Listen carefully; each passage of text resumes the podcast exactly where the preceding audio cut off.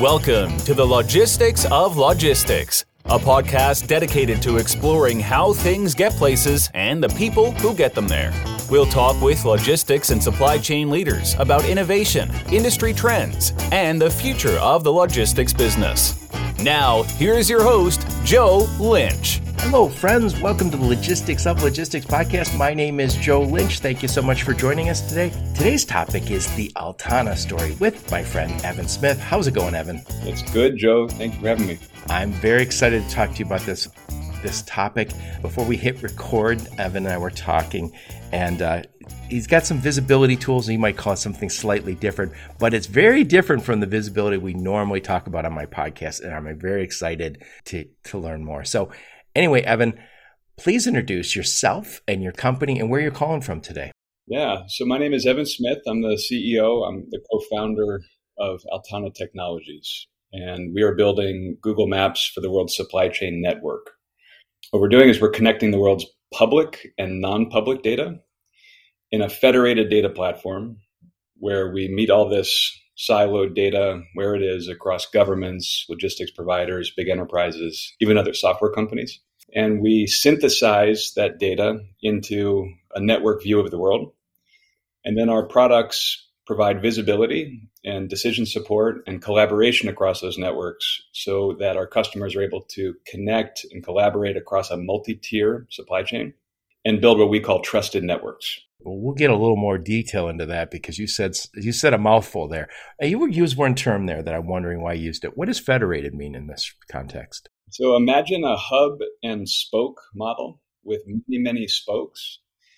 And what we're doing in, in our architecture is we're actually bringing the platform to the customer's data and not the other way around. And the reason we're doing that is because in order to build the shared source of truth for the world supply chain, you cannot naively go to the customs agencies around the world. You can't go to Maersk, you can't go to UPS, you can't go to FedEx and say, give me your shipment data. Right. Give me your business to business data, and I'm going to pool it all in one central location. I'm going to build a map of the world, and it's going to be this global data utility, and everyone's going to benefit. So, in order to deal with the data security and the data sovereignty and the intellectual property concerns around all this sensitive data, you have to somehow meet the data where it is. And then what we do is we take the thumbprint of that data through machine learning and derived analytics, and we build this synthesized view of the world across that federated network. So back to the hub and spoke. In the hub, we're bringing in public data, open source data, commercial data from partners, and that provides the seed of what we call a knowledge graph. A knowledge graph is just a fancy way of saying a network weight, a network view of the data. So who is connected to who is connected to what. And um, one way to think about that is like LinkedIn has a knowledge graph of the world's business relationships. Right. Facebook has a knowledge graph of the world's social network. What we're building at Altana is a knowledge graph of the world's supply chain network. Yeah, and what I like about when we talked offline, you said it's not necessarily about vehicles. So a lot of times when we talk about visibility, we're saying, well, we have some code within the ELD and we can track that truck or we can track that pallet or that container ship. You're tracking goods, which is awesome because when you think about it, I don't care where the truck is. I care where my stuff is. Ideally, my stuff is in that truck. but the only reason I care to track your truck is because my stuff's in it. I don't care where that truck goes after my stuff gets dropped off. So I love what you're doing. And I can tell you from my experience in automotive that you have so many suppliers. And that's the nature of advanced or mature industries. We have tons of suppliers and they all have information and they all have their role. And it's very disconnected. And even the best systems that we currently use don't manage to give us that global view that, that, that, or any real data that helps us manage it better. Yeah, that's um, that was the key insight in, in forming the company was um, most of the software spend and most of the data that exists is about the direct relationship between a big buyer and its suppliers. And what we're doing is we're providing network visibility into the suppliers' suppliers and the suppliers' suppliers' suppliers. So, you know, tier zero to tier one to two to three to four, to however far it goes back to the soil. But by the way, if you had given us that data pre AI ML, you um, you go, all right, what am I going to do with all this? If I, if yeah, I get, hey Evan, I, I sent you a, a spreadsheet with all this data glean some insights and send it back to me, you'd be like, dude, I, you got a lot of suppliers would be the insight. yep. Anyway, we'll get back to all that. And I want to go through some use cases because I think that'd be the best way to understand this. And I'll probably, if you don't mind, ask you some super basic questions about machine learning and artificial uh, intelligence, how that plays in. But first, tell us a little bit about you. Where'd you grow up? Where'd you go to school? Give us some career highlights before you started the mighty Altana and then we'll ask, also ask why you started the company with your partners. Sure. So going all the way back, I grew up in a fishing town in Alaska called Homer. Oh, wasn't there a TV show about that? Yeah, there's a few. I know a lot of those people on. Uh, on yeah, you, you, know everyone in Alaska. Was there 1,700 people in Alaska now? yeah, there's more than that, but I'd be surprised. You do know a lot of the folks. So why were you there? I'm just curious. Is that where your parents move up there? I'm well, that clearly they moved up there, but why were they up there? Yeah, well, they met there. So my, my dad grew up in New Orleans. My mom grew up in San Diego. So my God, those are warm weather places. yeah. they were they were trying to get as far away as they could. So if you drive up through Canada and then into Alaska, and then you kind of follow the highway all the way to the very very end of the road through Anchorage on down to the bottom of the Kenai Peninsula, you come over this hill, and it it suddenly reveals this big 14 mile long bay and there's mountains and glaciers across the bay, and there's a peninsula of land that goes out about halfway to those mountains, and that's where Homer's situated. Sounds beautiful. beautiful. Yeah, it's it's spectacular. It's a beautiful spot at the very end of the road. Very nice. So you grew up in Homer. So to go go from there. Uh, so from Homer, I, I went to a school at Yale, where I met my co-founder Peter across the hall from me, and um, we became fast friends, and then eventually roommates that must have been crazy culture shock to go from Homer to Yale. I didn't know this is a true story. So I didn't know how to have conversations with people I didn't already know. Well, yeah, that would be the nature of you know. There's probably one person per hundred miles in Alaska. It's a little bit more than that where I grew up, but you know, you just you just know everybody in town, like every everybody. Yeah, uh, probably since birth. Interact with is basically somebody you uh, you already know. Nice. So, so when you, you met your partner, and what did you study there? I studied economics. I was actually focused specifically on development economics. So how do you bring people out of poverty and in poorer parts of the world? And I also was studying Hindi at school. Well, who do, well who doesn't? There's a there's a funny story behind it. I um so Yale requires that you have advanced proficiency in a foreign language in order to graduate. And I studied French in high school because that was the foreign language that was available. So I figured I would take you know a semester of, of, of, advanced French and then test out and then be done with it. And right. in order to do that, you have to take a French placement exam. And um, I just got too drunk the night before. I have a. That's how I ended up in remedial English my first year of school. Remedial English in my of college because I skipped. We went to a party and I skipped. The, um, English is my best topic, and so I had remedial English in addition to regular English. It was an easy A. so, it, it, was one of those butterfly, you know, wing flaps that changes your life. So, you know, I, I was going to have to start in beginner French or take a new language. And so I ended up uh, looking through the curriculum, and, and, really the only thing that fit my schedule was Hindi. And I had never even had Indian food by that time in my life. I was 18 years old and I grew up in Alaska. So, so let's go for it. Well, I'll tell you, I, I said it. I said it earlier today when we were prepping. I interview so many Indian people, founders and technologists. So having, I always say, I've learned a few languages and forgotten most of those languages. I studied French, I studied Japanese, but if you don't use it, you lose it.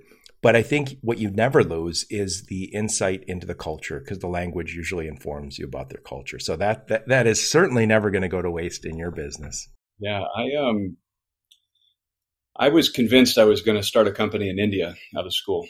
That was my plan. So I my my first love professionally was uh, renewable energy, and my idea was that there was an opportunity to lift people out of poverty in India, especially in the rural parts of India, and to deploy renewable energy and, and clean up the environment. So all at the same time. And uh, long story short, I didn't do that. I didn't win the business plan competition that I applied to to fund that, and um, I ended up instead getting hired into a venture capital backed renewable fuel startup in Seattle. Nice. And this was the at the time it was the you know biggest and baddest, most heavily funded renewable energy company before the crash. And they hired me to be in charge of next generation technology as a 21 year old. So it was get a lot of responsibility at VCs, don't you? Yeah. So I was I was working on renewable jet fuel with Boeing and with Honeywell. Honeywell makes most of the uh, petroleum industry's refining catalysts. So we were taking plant feedstock and then converting that into jet fuel at the lab scale. Now it's actually flying in your plane. So there's there's small amounts of renewable jet fuel and nice. commercially we get all around the world. So so that actually worked. So that was that was uh, the first sort of eight years of my career. I ended up actually starting a company, and we were uh, ten of us managing a renewable fuel strategy for the Middle Eastern state Qatar. I I was just asking a guy uh, that I bumped into: is it Qatar or is it Qatar? it's actually somewhere in between.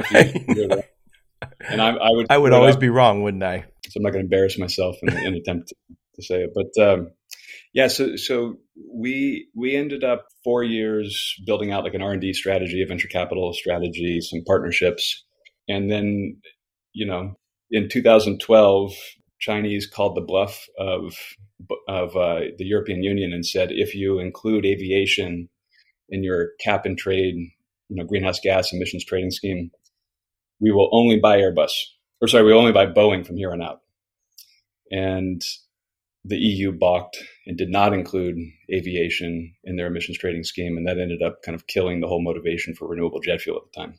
So then for another five years after that, I was I was running a company in supply chain. This was my first kind of foray into supply chain. This was a, a business that was automating the textile and apparel supply chain, a unique color management technology, and that's where I kind of got the bug. So you realize you can't see your whole supply chain. well, it's it's it's it, it's that, but it's such an incredible opportunity for impact right? So it's it's literally the fabric of the world. And if you can make things better in the supply chain, you can have this profound impact across climate, across you know labor rights, across national security and compliance, now inflation and business resiliency. So it's it, it's this opportunity to pull a lot of levers at a really big scale. So from from there, I went to a data company called Panjiva, which I helped to build up and, and then sell to S and P and from Panjiva to Altana. So Panjiva, th- that's probably the relevant jumping off point. We um we were think about it like a Bloomberg data service for trade data. Yep. And we had, I think at the time, 3,300 customers paying not a lot of money for a data product. And some of those customers were, you know, banks, hedge funds, governments, the biggest logistics companies in the world. And if you look across each of the use cases, I think we had 24 different customer segments and dozens of use cases. The common theme was they were buying our data in order to unify it with their own data about companies and products and trade routes and things like that.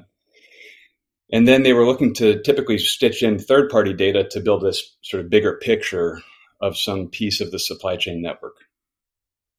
And we said there's a much more interesting opportunity here than selling data, which is to build a data platform that creates a common operating picture that everybody else can plug into. Right. So the idea is not every organization needs to do what you just said. They can buy it from one company, and so if everybody shares their data, not anonymous, right? So uh, I know I always have to say that. Probably everyone should know that by now. Well, it's let's actually poke on that because we're not we're, we're not actually anonymizing the data. Really? Explain. What we're doing is we're generating derived data from the customer's data as we connect it into our knowledge graph view of the supply chain network. So, what do you mean derived data? Yeah, that's the question. So, you have let's let's imagine that that you have a list of shipment records, or maybe it's it's tier one vendor data, or it's bill of materials data.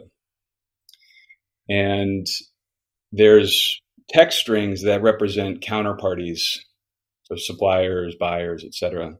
Those text strings can be in English, they can be in Chinese, they can be in Spanish, they can be very misspelled. The addresses can be wrong. You might have the goods description jammed into the name. So we take all that messy text data and we transform it in the process of comparing billions of records to each other. And we say, we think that these are all co references to this one thing, Joe Lynch LLC, that exists in the world. And we're going to assign that an Altana ID as a canonical notion of Joe Lynch. So you mentioned all this data and you said it text data. So I, I just think about this as this comes up on my podcast every once in a while. So if I get, let's just say, a container ship, mm-hmm. uh, somebody says, "All right, Joe, I put that all in a Word document and I sent you that Word document. It's attached. The data is all in a Word document, or it could even be a PDF, right? And I always call that static data. That's that that is data that until you do something else with it, it is always going to be static. You're never going to get insights from it. It's not helping make decisions. So do you take some of that data and put it into a field? We do. We do a lot of the extraction and structuring of you know raw data into standardized data, which is at that point it's dynamic and it can be analyzed. Yeah, it can be on. It can be connected with other things. And so the the key thing that we're doing is we're generating a derived network view from billions of underlying raw text records and geospatial coordinates, which allow us to build these notions of think about them as um, nodes with edges or relationships between nodes in a graph. So in our case, the kind of key nodes or entities that we're building these profiles of are companies, places, products, ports, vessels, right? The kind of key things you would imagine in the supply chain network. And then the relationships or edges between those nodes are shipment edges, so or, or supplier relationships. You know, these goods go from here to here. And then ownership edges. So this company owns this company at this percentage and then operating edges. So this company operates a supply chain facility at this location on Earth. I'm afraid you're afraid you're going to lose me on some of this. So I'll, maybe we'll go through a use case. And and I, again, I, am not. It's not you. It's me. I, I, I joke about this, but it's no joke. I try and be the dumbest person listening to my podcast. I thought that'd be harder than it really is.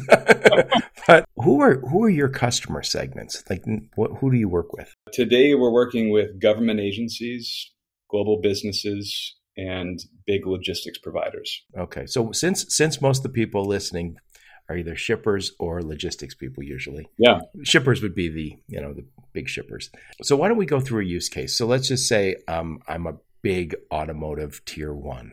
I understand that business. So I'm a big automotive tier one and I have all sorts of problems. And you come to me and say, Joe, I can help you blank. I can help you understand how your business sits and is situated within a multi tier supply chain network. So, in other words, I'm going to reveal to you your tier one suppliers, your tier two suppliers, your tier three suppliers from raw material through intermediate through the finished products that arrive to you. Well, I, I, could I could go to my whiteboard and draw that out for you. Here's who I work with. I might have a hundred. I'm the tier one. I, I serve an OEM. I can write all that out, and I got all these tier two suppliers. They send me parts, and I usually assemble them, and I send it to the OEMs. Yeah, and so we're we're helping clear away the fog on tier two, tier three, tier right. four. So that, yeah, and that is that is where it gets real opaque. Right after I hired somebody to help me out making this part, and they hired companies to help them make it, and I don't have visibility sometimes in the tier twos. I think I'm I'm I think I'll give you a, a so what. So so step one is just the visibility. Show me where I sit in the network. Show me the network evolving in real time. And step two is decision support. So we use artificial intelligence to find things that matter in the network or to recommend suppliers or to identify risk. So specifically in auto, this is a real example. We're, we're working with one of the biggest uh, auto OEMs on, on the planet. Nice. They are, or I guess were, entirely dependent on a single engine fastener manufacturer in Western Ukraine. Of course. So, in other words, a tier three relationship was a single point of failure across all of their product lines. So if they go down, and that's a real threat in today's world, that that ends up shutting down the entire supply chain for them. Yep. And and anybody who's worked with automotive will hear if you're late with a part, they talk about it being a million dollars an hour because they they value their plant being up all the time. So if you shut a line down, and that would be an engine plant, which when once you shut an engine plant down, you start shutting down all the vehicle lines that use that engine. So quickly, one third of your business may be gone. Yep. And then there's you know car seats which arrive just in time because they're too big to store in inventory. And so if those car seats are interrupted along the way, or if there's a sort of upholstery interruption upstream of that, so that's that's um, the sort of business continuity use case. Enterprises use us for for supply chain resilience or business continuity. How do I make sure that the, the actual multi-tier value chain of goods is producing reliably and without interruption? Yep, I think we've talked about this concept a few times on my podcast, and I think you probably know it real well. Is the idea of the digital twin. So everything in the physical world has a twin in the in the digital world. And we're not quite there yet in most cases. We have TMS, we have an ERP, we have all these different systems, but it's not an end-to-end uh, solution like you're discussing here. So we can never really do the, the the scenario planning we want. By the way, I heard somebody said this on my podcast. I don't know if it's true. Somebody said Apple has a digital twin. They can do that and obviously a technology company. But I would think it's pretty important given uh, what percentage of their supply chain is dependent on China. Yep. But all of us, I think 50% of the supply chain functions right now are in China. And that won't be the case in 10 years. We're, we're going to have some big changes. And it would be nice to be able to say, I'm going to do some scenario planning. I didn't know Russia was going to invade the Ukraine. But if I was doing some digital scenario planning, and that I think you, your tool probably enables me to do that, right? I I can say, "Ooh, here's my risks. Here's my here's my potential risk. This these ten parts are my risk. What can we do to minimize that risk prior to, you know, a problem happening?" Right. That's a really important frame for the whole reason we exist. So uh, our our point of view is that the globalization of the last pick your time frame, three decades, five decades, post World War II, that globalization has come to an end. You know, where it was just a world oriented around outsourcing and you know an interconnected economy, and there's major climate dislocations happening. There's obviously the return of great power competition between the U.S. and China, and a lot of the fracturing of economic ties associated with that. You also have, you know, as we speak, um, major breakdowns in the supply chain and then resulting inflation, which the world is going to be dealing with for a long time. So I think, you know, these are big sort of generational. I, I expect that through the entirety of my professional lifetime, we're going to be working through these problems yeah. as a I, I'm I'm supposed to speak, and a, a friend of mine's a professor, so I'm speaking at, at, her class next week or a couple of weeks from now. And what's interesting is my when I went to college, I went to college at night. Everywhere I went, it was all globalization, globalization, globalization. Which, by the way, if you're a baby boomer, and I'm one of the younger baby boomers, we grew up, and if you study, if you paid attention at all in social studies, you would look the GDP of the United States was greater than the next five, six countries underneath. And those five or six countries would be like Germany, France, England, not none of the ones that we th- think about today. So the idea that you were telling us that we should start worrying about globalization, there was only one market that really mattered. It was here. Why would we care? And that, that's that's coming um, overstated that perhaps, but it was really hard to do business elsewhere. This is pre-internet, of course, and so the idea that we couldn't even make we couldn't even deal with the next state without long distance charges. So it was not easy to work overseas. And and what's funny about that is as I you worked in China, right? I, yeah, I went back and forth to China quite a bit. Yeah, yeah, yeah. So that's a perfect example. And then now I, I guess my point is, as I come closer to the end of my career, I'm not going anywhere we're unraveling that globalization. And I just had some venture capitalists on who said we're not done with globalization completely, but we have a, a regionalization is now what we're looking at for opportunities. Yeah, I think um, so. So the way that we frame it, the the mission of our company actually is to power globalization 2.0, and we define this next phase of globalization as a globalization that will be built around trusted networks. So we're still going to have supply chains yes. and financial networks which are transnational so it's, it's, I think I think saying you know we are regionalizing or we're reshoring or we're friendshoring. I think those are too reductive.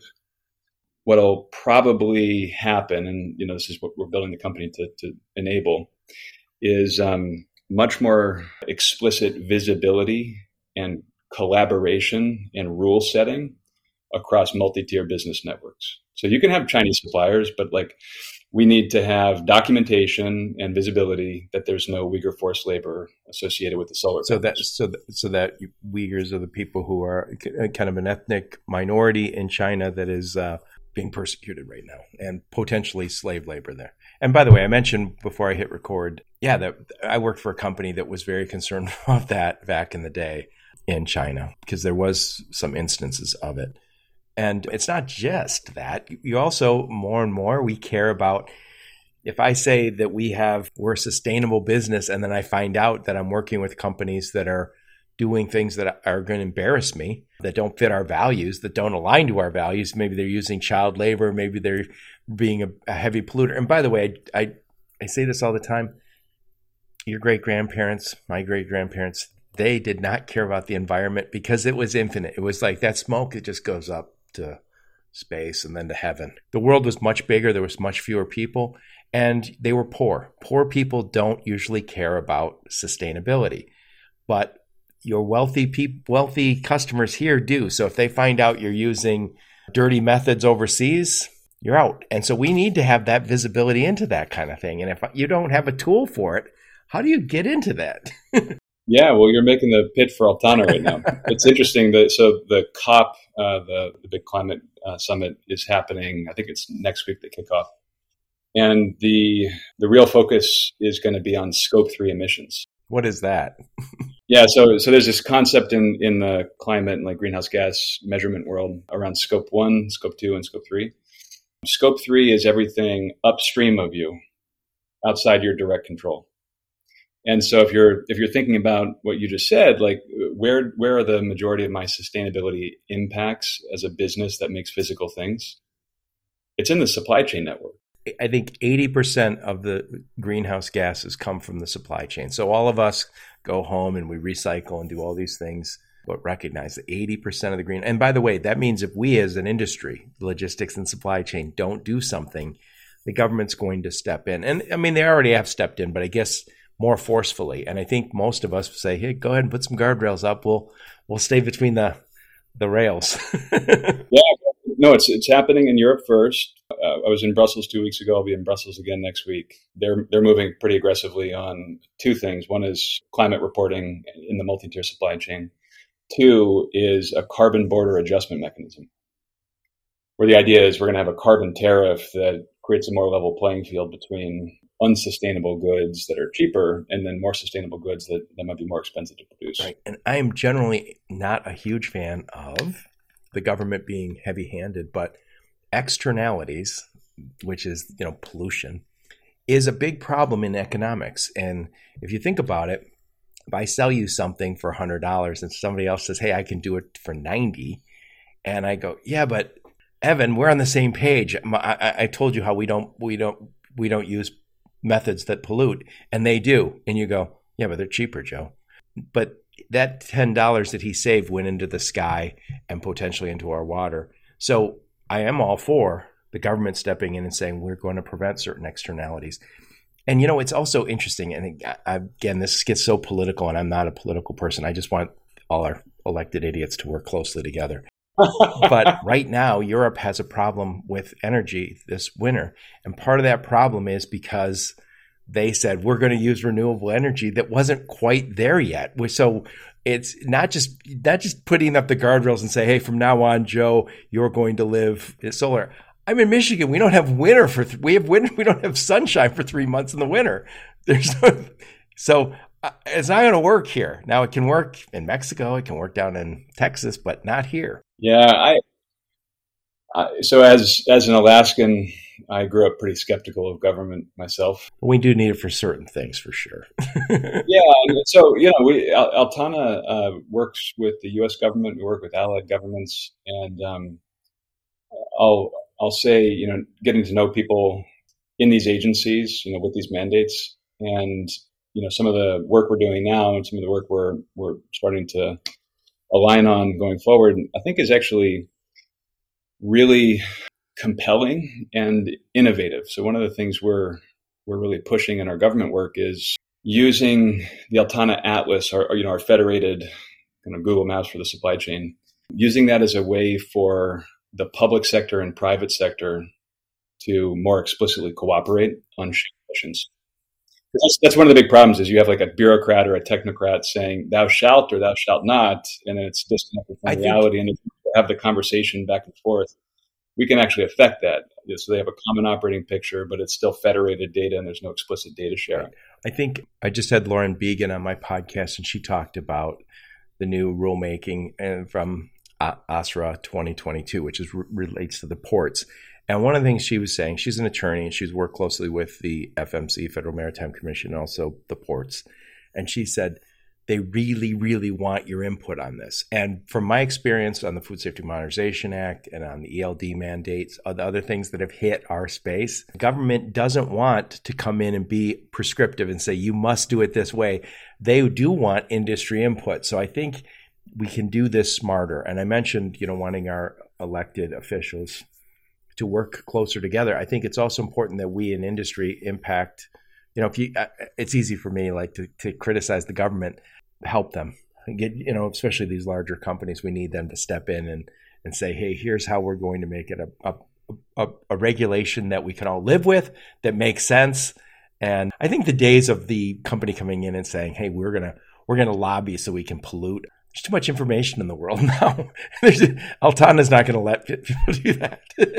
but it, it's it's not just pollution though, right? So it's it's um you know we're we're in a more dangerous world yes. today than we've been in a long time, and so it's and that's going to get worse. So this is you know national security. This is intellectual property protection this is trade compliance. Right. So you, you're not just you're not just the environment. So getting back to that use case. So I'm that that that tier.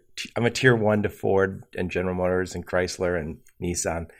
As I'm doing business, I have Altana, and the way you can help me is you give me visibility into my supply chain and where my stuff is at. So it, m- it might be my raw raw materials or in process goods, and not necessarily visibility as where's the truck at just where's the stuff at, right? Yeah, so the, the term is value chain visibility. So we're showing the connections upstream of you and downstream across multiple tiers where you see the transformation of a good or of, of input goods to finished goods. So it would be like three three benefits how I'm going to save some money or make more money. Three of those that I would have as that tier one automotive supplier. As the tier one, um, so one of the one of the big things is around business continuity. So, you know, if you uh, sticking in the auto one, so, so we actually saw in our platform semiconductors moving toward consumer electronics in the downstream network and away from automotive OEMs, which of course a couple years ago was the reason the entire auto supply chain backed Can up. you? I mean, I know there's there's there's different levels of those chips. Could you tell that? Yeah, yeah. I mean, we're we're, we're looking at the goods, right? So th- there's the real basic chips that I might use in a food processor, and then there's the real advanced chips that I use in my car. You can see all those different chips.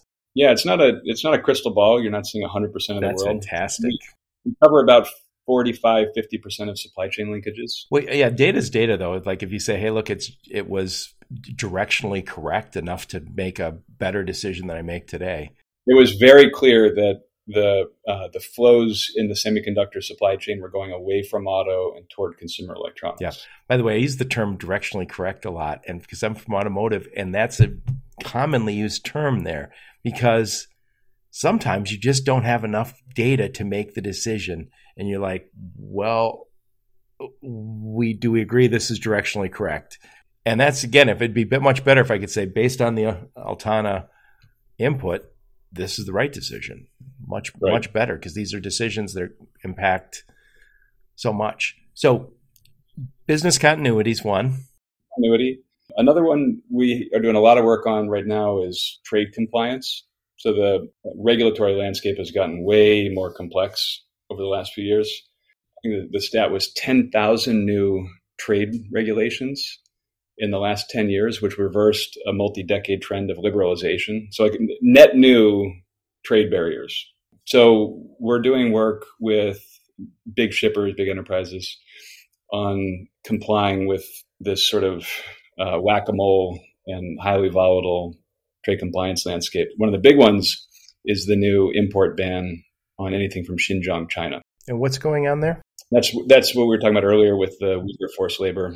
So the U.S. passed a unanimous bill back in December. It came into effect in June, which is very novel legally. So it says everything from this region on Earth is assumed guilty until proven innocent, and we're transferring the burden of cost and compliance to the private sector. So, in other words, we're not we U.S. Customs and Border Protection um, are treating the problem as your thing and not ours. It's, it's not it's not picking needles in the haystack. It's like the, the private sector has to go qualify the haystack. So that that introduced a big burden on, on the private sector. I can tell you this from my experience. I was with just before COVID. I was with a company um, advising them on on selecting a three PL. Great experience, great people, but there was a lot of conversation. They're the complex manufacturer with tons of stuff coming in and out, global, and they were getting all sorts of you know requests from somebody in Pakistan to buy from their company in Colombia, and you're like, hey, what what is this? And they were you mentioned the whack a mole approach. They were they, they were just starting to implement some better solutions than that because the problem is they might be buying something to use in a bomb somewhere else, right? And you go, oh my goodness, we don't want to be participating in that. But when you have far flung operations and subsidiaries, and then you have all these, you know, false, fake companies around the world saying, "I would like to buy this," and I, I, and right now I'm sure there's there's sanctions against Russia.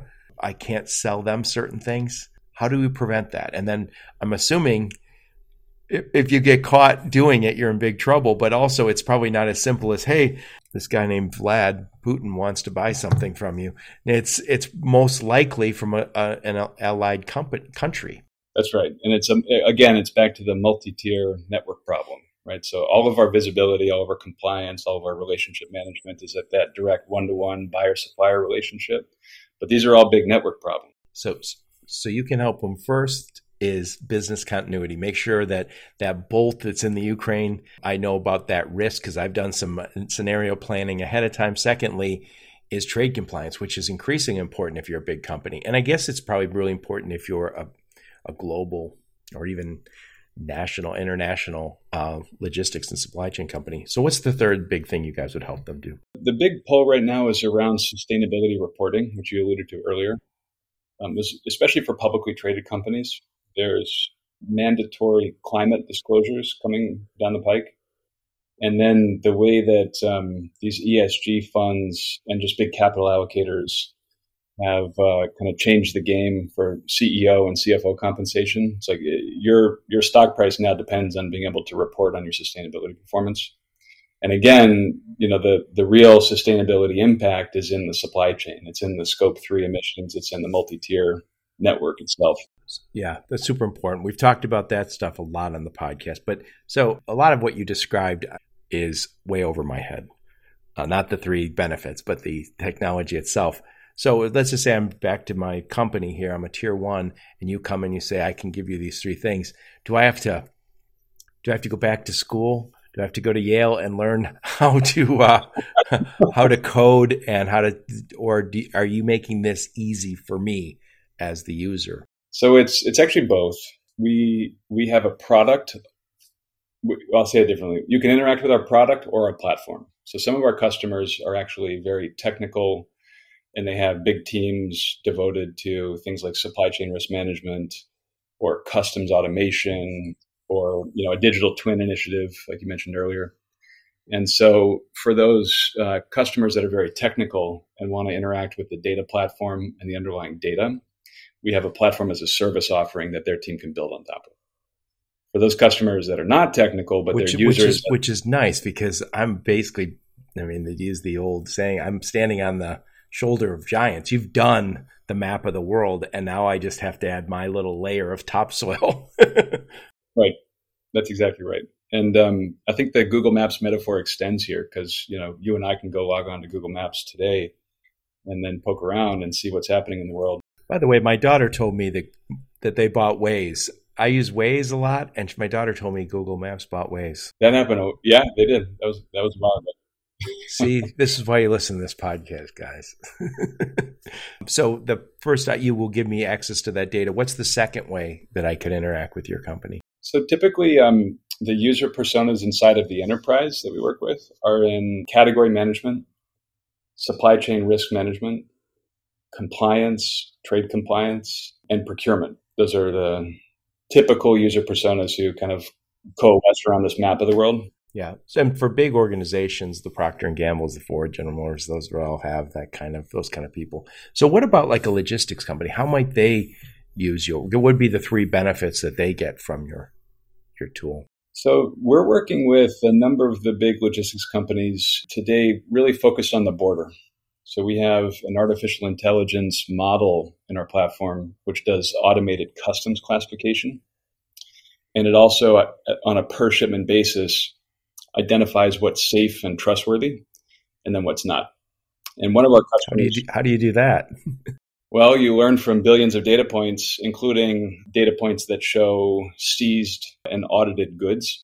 Oh, so you can say that that that came from the same location that everything gets seized at the border. So yeah, or these these ha- you know one of the uh, things the model does pretty reliably is is identify fake IDs that are labeled as chopsticks.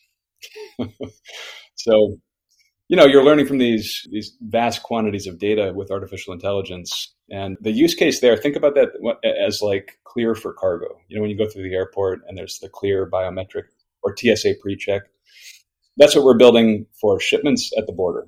And so we're working with logistics companies on that. We also have a couple of customs agency deployments.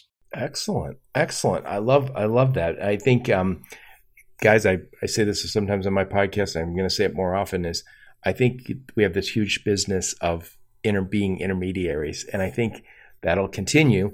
But I think there'll be less and less need for freight brokers and people who are just managing relationships like that now, because I think we're going to have more and more tech for that. But I think where we can add more value is being data scientists and being that uh, that consultant who understands the supply chain from order to cash, not just I'll get you a truck. And I can tell you this: I, I, I as at my age, I've seen it. A lot of jobs that I, one of my buddies was worked in Chicago Board of Options made a really good living, and at some point, a computer started doing his job. I worked as a, a design engineer. So much of design engineering is done with the CAD systems now. It just, I, I it, it's it's happening, and that was that was pre-internet. These things, so people like Evan are quickly moving moving the mark for us, and so you're going to have to upgrade your skill set and move to a different different role in the supply chain. Anyway, Evan, thank you for explaining these use cases. So I wanted to be brief about this because I know we got to. I'm, I'm suspecting I'm going to lose you here before too long, but all this data that you have that you've collected we couldn't have done anything with before we had artificial intelligence and machine learning and and by the way, I've said this before on the podcast. Used to have tons of information in file cabinets, literally file cabinets by your desk. And even if you put it online, we didn't have the computing power to do anything with it. And then we re- we could have probably created the algorithms, but until we got all three of those things together, there was no such thing as using artificial intelligence online. But now it's just seemingly every other person I talk to is using those tools. Yeah, we we use artificial intelligence in two buckets. The first bucket is around cleaning and connecting and synthesizing the data to build this sort of living dynamic model of the supply chain network itself. And then the second application is is generating insight and decision support around that data. So that's all the scenario planning and Yeah, digital, identifying digital. Yep. automating a customs classification, recommending a supplier. So all those are applications of artificial intelligence. Once you have the data connected in this way and, and organized, then you can do some really powerful things. I think if anybody needs proof that there can be something bad can happen and it's going to screw up our supply chains, we just experienced it. And you get that, and we had COVID. And it's interesting if you see Bill Gates ten years ago doing it. I think it was a TED talk talking about why we need to plan for this pandemic. We didn't plan for it. I don't think that was because he was going to sell shots to us either. but my daughter works for one of the vaccine companies and she buys PPE. She's in procurement. And she said, found out that um, a lot of the PPE was made in Wuhan. Well, that would have been nice to know prior to that prior to that problem, right? And um, just so many people realized only after the fact I shouldn't have been doing business in this region or in this country. I shouldn't have been so dependent on something. And by the way, I feel like the United States, I'd like to think there's some sort of strategic reserve where they're saying, can we make some of the stuff here? It makes, I, I, I was always under the assumption that we had masks somewhere. We don't. so, anyway, Evan, I want to talk a little bit of, before we, I want to wrap this bad boy up. But I want to talk about what what do you think is next in answer in any order. What's next for you in Altana? Oh, by the way, we didn't talk too much about your company itself. You guys are you guys are got a lot of customers already, right? Yeah, we're um we're making really good progress. So this we're coming up on our fourth anniversary this December. We just raised a one hundred million dollar Series B. Whoa! So that is that's no joke. Yeah, it, uh, tougher in this market than last year, but um, no, it, it, we, we've we've got a really great. so where are you guys based at? Not that it matters with your kind of company, but where are you located? We're headquartered in New York City, Very nice. and then we've got a pretty big DC office, and then a pretty big London office as well. wow! So you're global. You have customers all over the world. We do, we do. We have uh, government customers abroad, and we have logistics and shipper customers abroad as well. So government agencies, obviously, they're going to want their hands on this. Logistics and anybody who ser- serves the supply chain, they're going to want their hands on this. And then those big, big companies that are doing global business or even just cross border shipment. It, it seems to me we're going to need this again. There's the the expect. I think you said it earlier.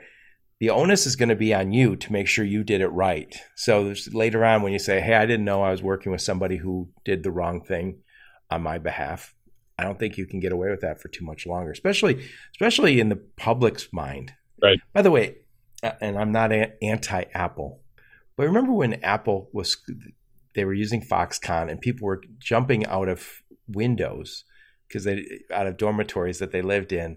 And I remember Steve Jobs is still alive then, and he said something about, well, everyone wants cheap phones. And I was thinking that was such a great opportunity. And usually Steve Jobs would not have missed that.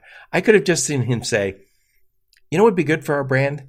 Raise the price 10 bucks on our phone and say that 10 bucks goes to making a better life for those people. I don't think we have to look at this as a loss. I think there we can say people would but I think more people would buy an Apple product if they said, "You know why I buy it?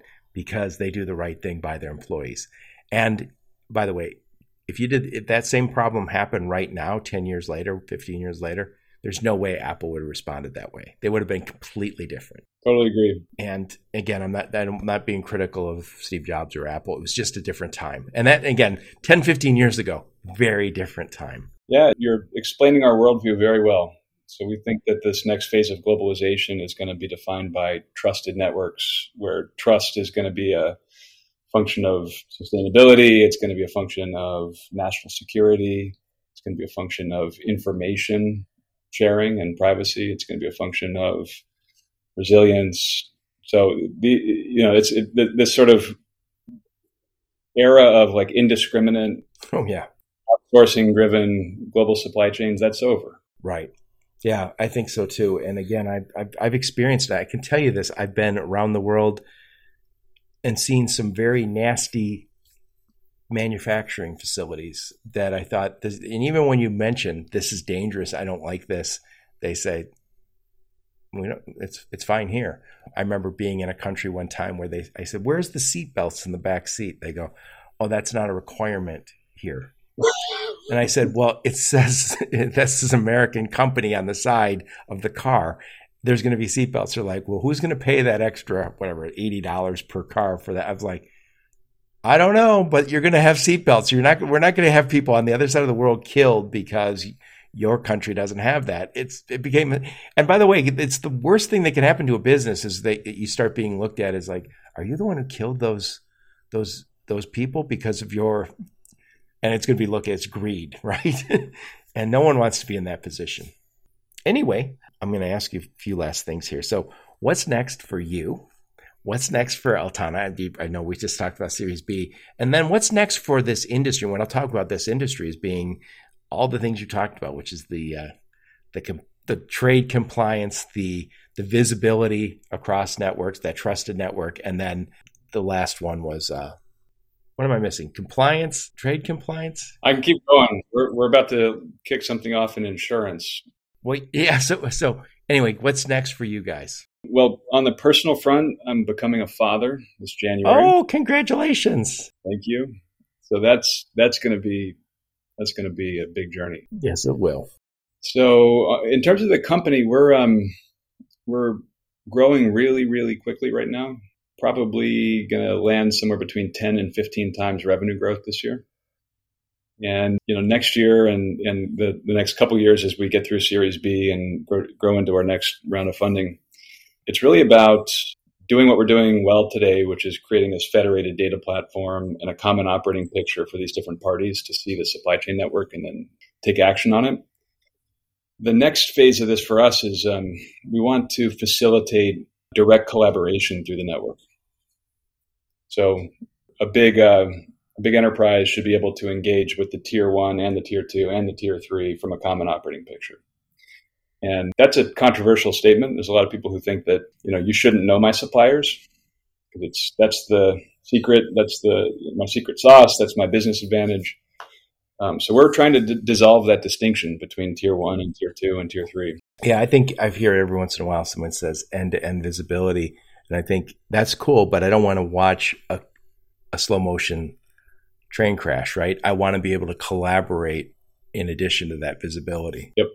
So that's the big push for us next year is uh, collaboration across. So what's next for what's next for the the industry or the industry that you serve in regards to what you do? I think it's um it's it's going to be a, a, blending and a and a dissolving of silos across things that you know are, are organizationally and you know technically um, very separated things today.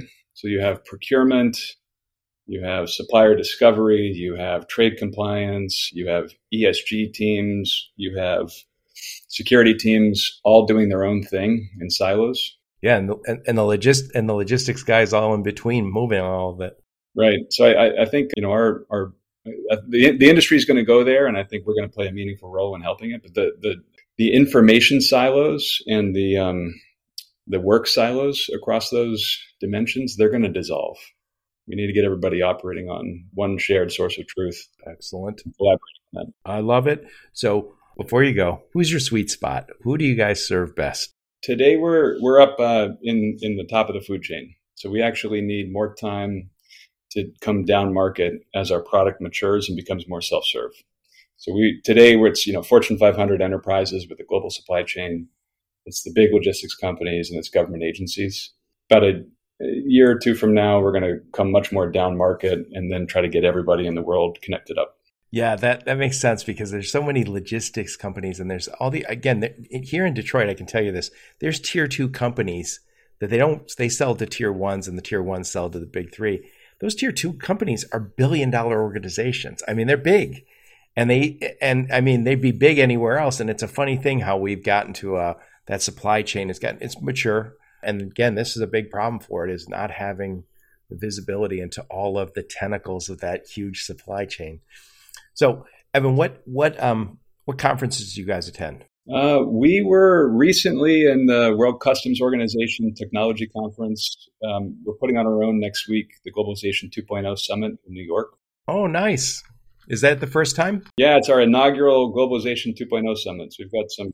I will uh, put a, now. It's a little late for people who are outside the region to go there, but there's a lot of people in that area. So if you give me a link, I'll put that in the show notes. What is the uh, name of the conference? It's our Globalization 2.0 Summit. And that's kind of what your your whole message here is.